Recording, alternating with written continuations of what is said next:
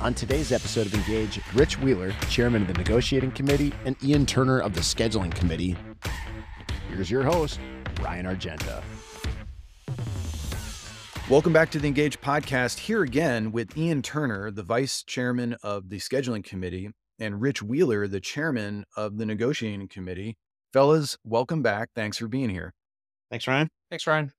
You both got your mugs in hand, and today we're talking about new implementation items for 2024. Things across the board. Obviously, there's a pay rate increase. The Delta 401k retirement plan for pilots increased from 16% DC contribution to now 17. Those are pretty easy. There's also a sit pay improvement, which we'll go to Ian in a second. I do want to talk about, Rich, the training day pay has increased and then training golden days and anything else you want to bring into to focus for pilots for 2024. Sure. Thanks, Ryan. Starting January 1st, our pay rates did increase by 5%. That's actually 5% above the snapped rate, which we got later last year, thanks to the, the new United working agreement. So from January 1st, 23 to January 1st, 24, it's actually a 7.1% increase. And as you pointed out, our uh, DC contribution goes from 16 to 17%. So that was a nice little bump there.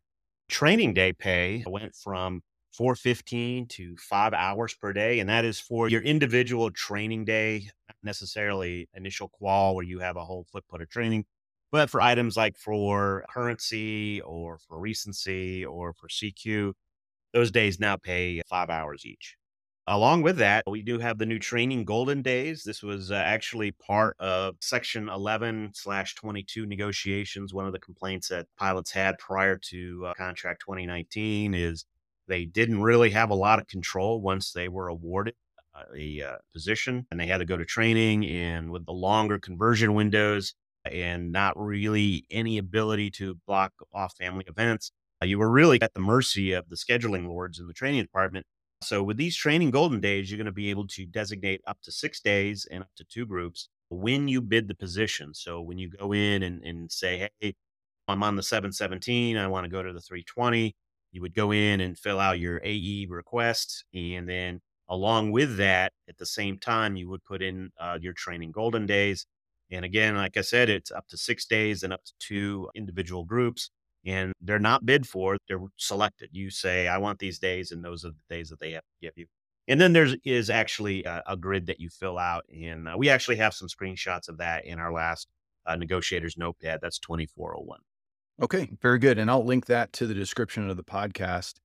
Some significant improvements in scheduling. And Ian, I'll go to you for this. Talk to me about sit pay in general. There seems to be a lot of questions over sit pay. What is it? What triggers it? And then you can talk about the improvements that just occurred as of January 1st. All right. So as of January 1st, it's now a one to two. So for anything above a two hour sit, it's going to be a one to two pay for any scheduled sit you have between legs in a rotation. Yeah. So it sounds one way to look at that is if you see in the bid package a rotation that you're going to bid that includes that sit pay, it'll show that sit pay in the bid package and you can look forward to that. Whether that sit actually occurs or not, you will be paid that sit pay because it was scheduled. Conversely, if you are rerouted, which now becomes scheduled on your line and it includes a sit, then you will be paid that sit pay. That's correct. What I'm thinking does not happen is if you are not scheduled for a sit, but you encounter, let's say, a maintenance delay and it rolls into a four hour, four and a half hour delay at the airport, you are not entitled to sit pay. Is that correct? That is correct. So we've gotten some darts and some questions about the difference between, say, scheduled versus reroute versus a delay. And I guess the first question is Can scheduling change a rotation prior to the report time to essentially build in a sit, but that won't be scheduled? It depends. If you're talking about for sit purposes, if you're mid rotation, yeah, they can absolutely change that prior to your report for the day but that will also, if there's sit pay associated with that new change, then that is a reroute and that is what the scheduled sit pay will go off of. Okay. So if you're officially rerouted, and you have a sit, that is now considered scheduled and you should be paid for it. And then linking this in, if you think that you are due a pay treatment and it's not showing up on your time card, we do have that new feature through Crew Assist and through the app on your iPad. You can submit a pay issue, which I understand is an inconvenience, right? These things should be automated, but also some growing pains. So you can submit that pay treatment through Crew Assist and they should iron it out. You should see it on your time card, right? That is correct. But we are seeing a lot of pilots submit ACEs after talking to Crew Assist and getting incorrect answers from Crew Assist. So if you aren't happy with the answer you get from Crew Assist, please submit an ACE to us so we can double check it. Okay, that's a great point, right? So if at the end of the day, if you're not satisfied and you believe you are due a pay treatment, contact Crew Assist and follow up with an ACE for Unions report to the scheduling committee to really ensure to make sure you're getting the right answer. Yeah, and please include in that report that you have already talked to Crew Assist. If you have a screenshot from the Crew Assist response, that'd be great too. But uh, if you just tell us you talked to Crew Assist and maybe give us the report number, that'd be helpful. Okay, very good. And so getting back to the SIT improvement, it's basically more pay for that time. Yeah, so prior to January 1st, it was a one to three ratio. It's now a one to two ratio. And touching back on what you said earlier, really the only time that sit pay is not going to pay is that rolling delay like you talked about so let's say that you landed and you were scheduled for an hour and a half sit and that turned into a four hour sit because you're sitting on the next airplane and you have maintenance issues sit pay will not trigger for that. So it, it is no kidding the scheduled time of your sit when you get in from that first leg. And just to clarify something that ian said is it's actually a one to two uh, for the sit pay it just previously it was for everything over three hours, and now it's for everything over two hours. Okay. So the next thing is it's not necessarily a, a new improvement, but the extended duty pay. This is the EDP. And that is a pay treatment again above any rotation pay or above the guarantee for a reserve pilot. And it's a if your FDP is greater than 10 hours. And that is scheduled or actual, right? So it doesn't quite work like sit pay. Can you explain that? Can you touch on that? Yeah, and uh, key takeaway there is also for not transoceanic. So EDP is treated like if you've ever heard the term block or better, that is what it is. That is where the rolling delay, like you talked about, will pay EDP for that. So that's a, a big distinction between the two. So it is a scheduled or greater, whichever happens. So if you're scheduled for a 12 hour FDP and you end up getting rerouted into an eight hour FDP, you're still going to get that two hours of EDP. And conversely, if you turn into 13 hours from 12, you're going to get three hours of EDP versus two hours of EDP. Okay. And so that'll help clarify this issue because I think pilots are looking at, for example, the sit pay, it's scheduled, but not necessarily actual, right? So you're on this maintenance delay, you're sitting around the airport for five hours, you're frustrated, you're not going to get paid for that sit time because it's a, it's a delay. However, if you had an eight hour FDP scheduled, but now you're on this rolling maintenance delay and your FDP exceeds 10 hours, you will get that pay regardless of whether it was scheduled, rerouted. Because it's actually happening, you are now on the clock for that enhanced pay. Yes. And it's on a day by day basis too. So if you go over one day and under another day, they don't offset each other. It is on a day by day max basis. Perfect. Yeah. Thanks for the clarification on that. A lot of questions coming in. New in January of 2024 are standby rotations. And these are different, very different from the voluntary airport standby, which is another podcast episode we've had. You can look at that voluntary airport standby. These, effective with the January 2024 bid period, the company can proffer these standby rotations at certain times. What are these standby rotations and how are we going to use them? Sure, Ryan. Standby rotations are designed as short call reserve pilots that are from another base. And they are designed for only very specific situations, such as weather events, where that would normally trigger double 23K, which means the company has issued change waivers, change fee waivers to the general public. So, this actually, to get to the point where they use standby rotations. It actually, the company is already in a situation where they are spending some money on waiving these change fees. This is going to be like your no kidding weather event in New York or Detroit or Minneapolis. And what they are is they are pre constructed rotations with short call reserve periods in the middle, and they're pre designated. For narrow body aircraft, they can be up to uh, between three and five days. For wide body categories, they can be up to six days. And you would look at them in iCrew, they show up in open time as rotations and they pay basically straight pay 515 per day. However, the, the, the key takeaway here is the first day is always a deadhead only day. The last day is also a deadhead only day. There's a little bit of a caveat with the last day, but and in the middle part, say you're on a five day standby rotation, the days two, three, and four are pre designated short call periods that are nine hours each. Now, the company puts you up in a hotel at the airport, just like you would normally be on a layover, and you have the same reporting responsibilities as a short call pilot. It is simply a way for the company to put more reserve or short call reserve pilots from another base into one base. But again, in the coverage ladder, they have a very specific call out sequence, so they don't cannibalize the open time. Okay, so pretty narrow set of circumstances. It's going to be a biddable feature. They can't assign it to anybody. They can't force anybody into it. Again, it's going to look like a rotation in open time, biddable by both regular and reserve pilots. There's some pay treatments. And again, we're going to link all these scheduling alerts and negotiators notepads to the description of the podcast. You can check back, look through there we'll leave standby rotations at that because I think it's going to be quite a rarity that we see these. Yeah, yeah. like I said, it, we, we maybe get half a dozen double 23K events in the year, and that, that's probably on the top end. So these are break glass in case of emergency kind of rotation. However, they, they can be quite lucrative. And like I said, the first and last days are deadhead only periods. So you can certainly deviate from those. You can deviate a little early if you finish your uh, obligation a little bit earlier on the second to last day limited usage, however, very lucrative for pilots in certain situations.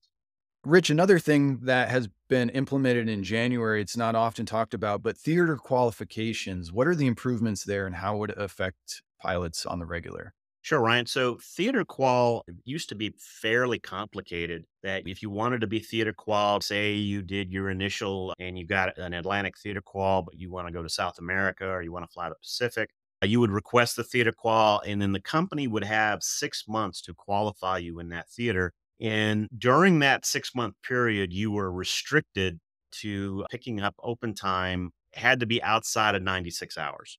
And basically, the company had 96 hours to find a line check airman or a LVP to get you qualified uh, on that trip.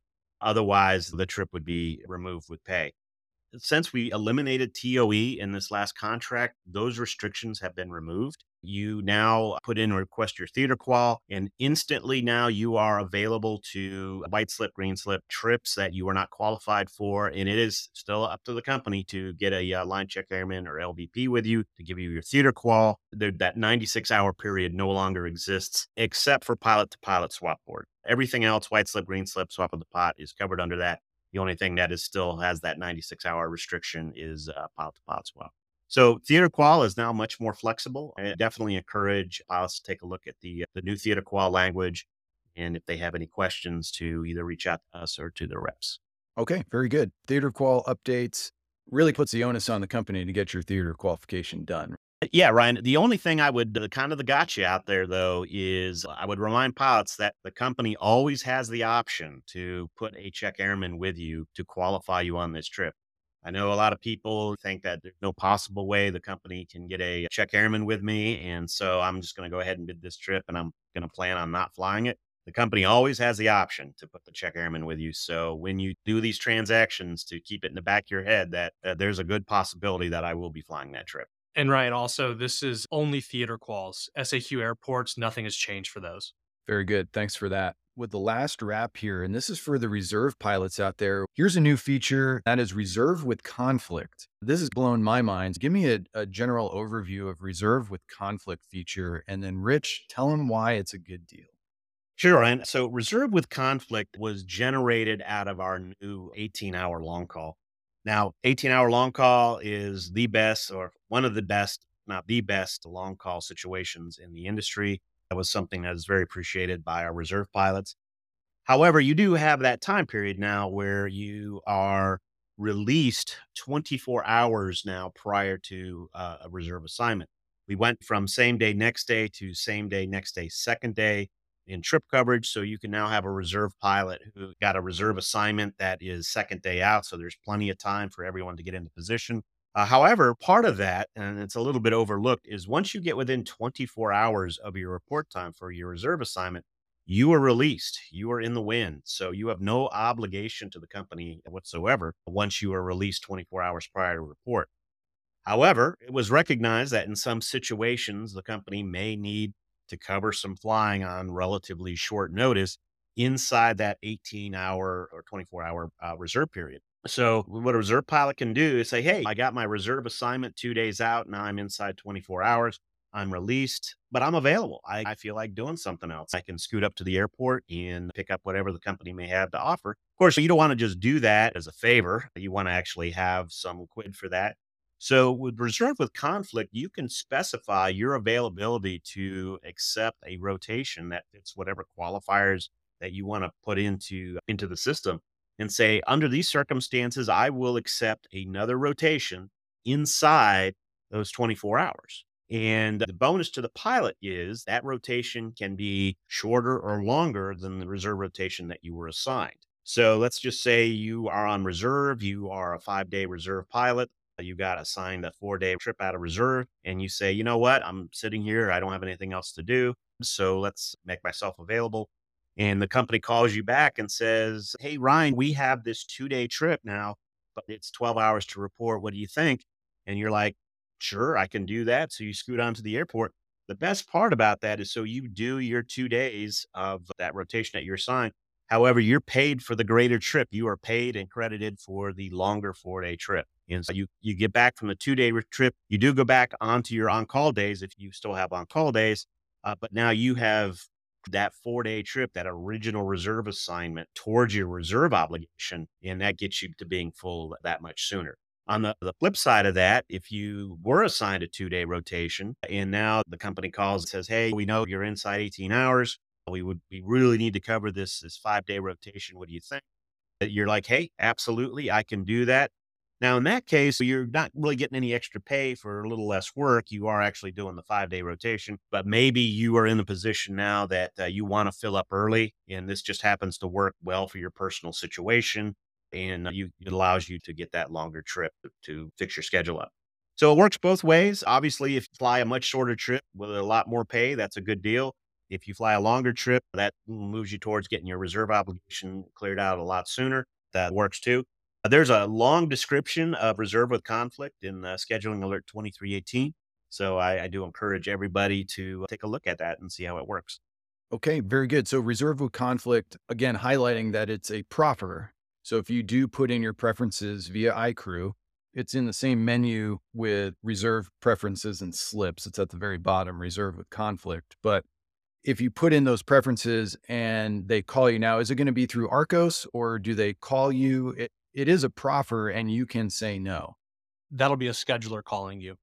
Okay. So if you have a reserve of conflict in that 404 number, obviously that goes to voicemail, you listen to it and they say, Hey, Ian, we've got a reserve with conflict proffer for you. It's a rotation Z123 and it's a two day reporting in 12 hours. And you say, Nah, never mind. No obligation. You don't call them back. It's over. Otherwise, you say, oh, yeah, I'll take that one. And you call them back and say, hey, I accept the reserve with conflict. Yeah, that's correct. And, and you will have 12 minutes to respond. Okay, good. That, that's a good highlight there. So 12 minutes to respond. And it, it also seems like you can preference, you can constrain your reserve with conflict preferences just as you would with a yellow slip as well. So I guess my, my brain goes towards you're a reserve pilot you're awarded the stinky, dirty five day trip that you don't want. And now you go in reserve with conflict and say, please find me a one or two day trip that's much better. You can preference that and hope that something comes up. And given the rate of reserve coverage and turnover and green slips and things, sounds like likelihood may be high that you could get that short notice. Yeah, that's all correct. And and, and like you said, Ryan, I want to just emphasize this is all voluntary even if you do put a slip in and they do call you, you can just ignore it, let it roll to voicemail. You're not interested, you don't pick the phone up, and you just fly your original reserve assignment. So this is again, this is one of the new scheduling features that is 100% completely voluntary, like VAST periods and standby rotations. It's just giving the pilots more options. Very good. Rich, final question. We actually got a dart from uh, First Officer Matt in Atlanta. Thanks for submitting that.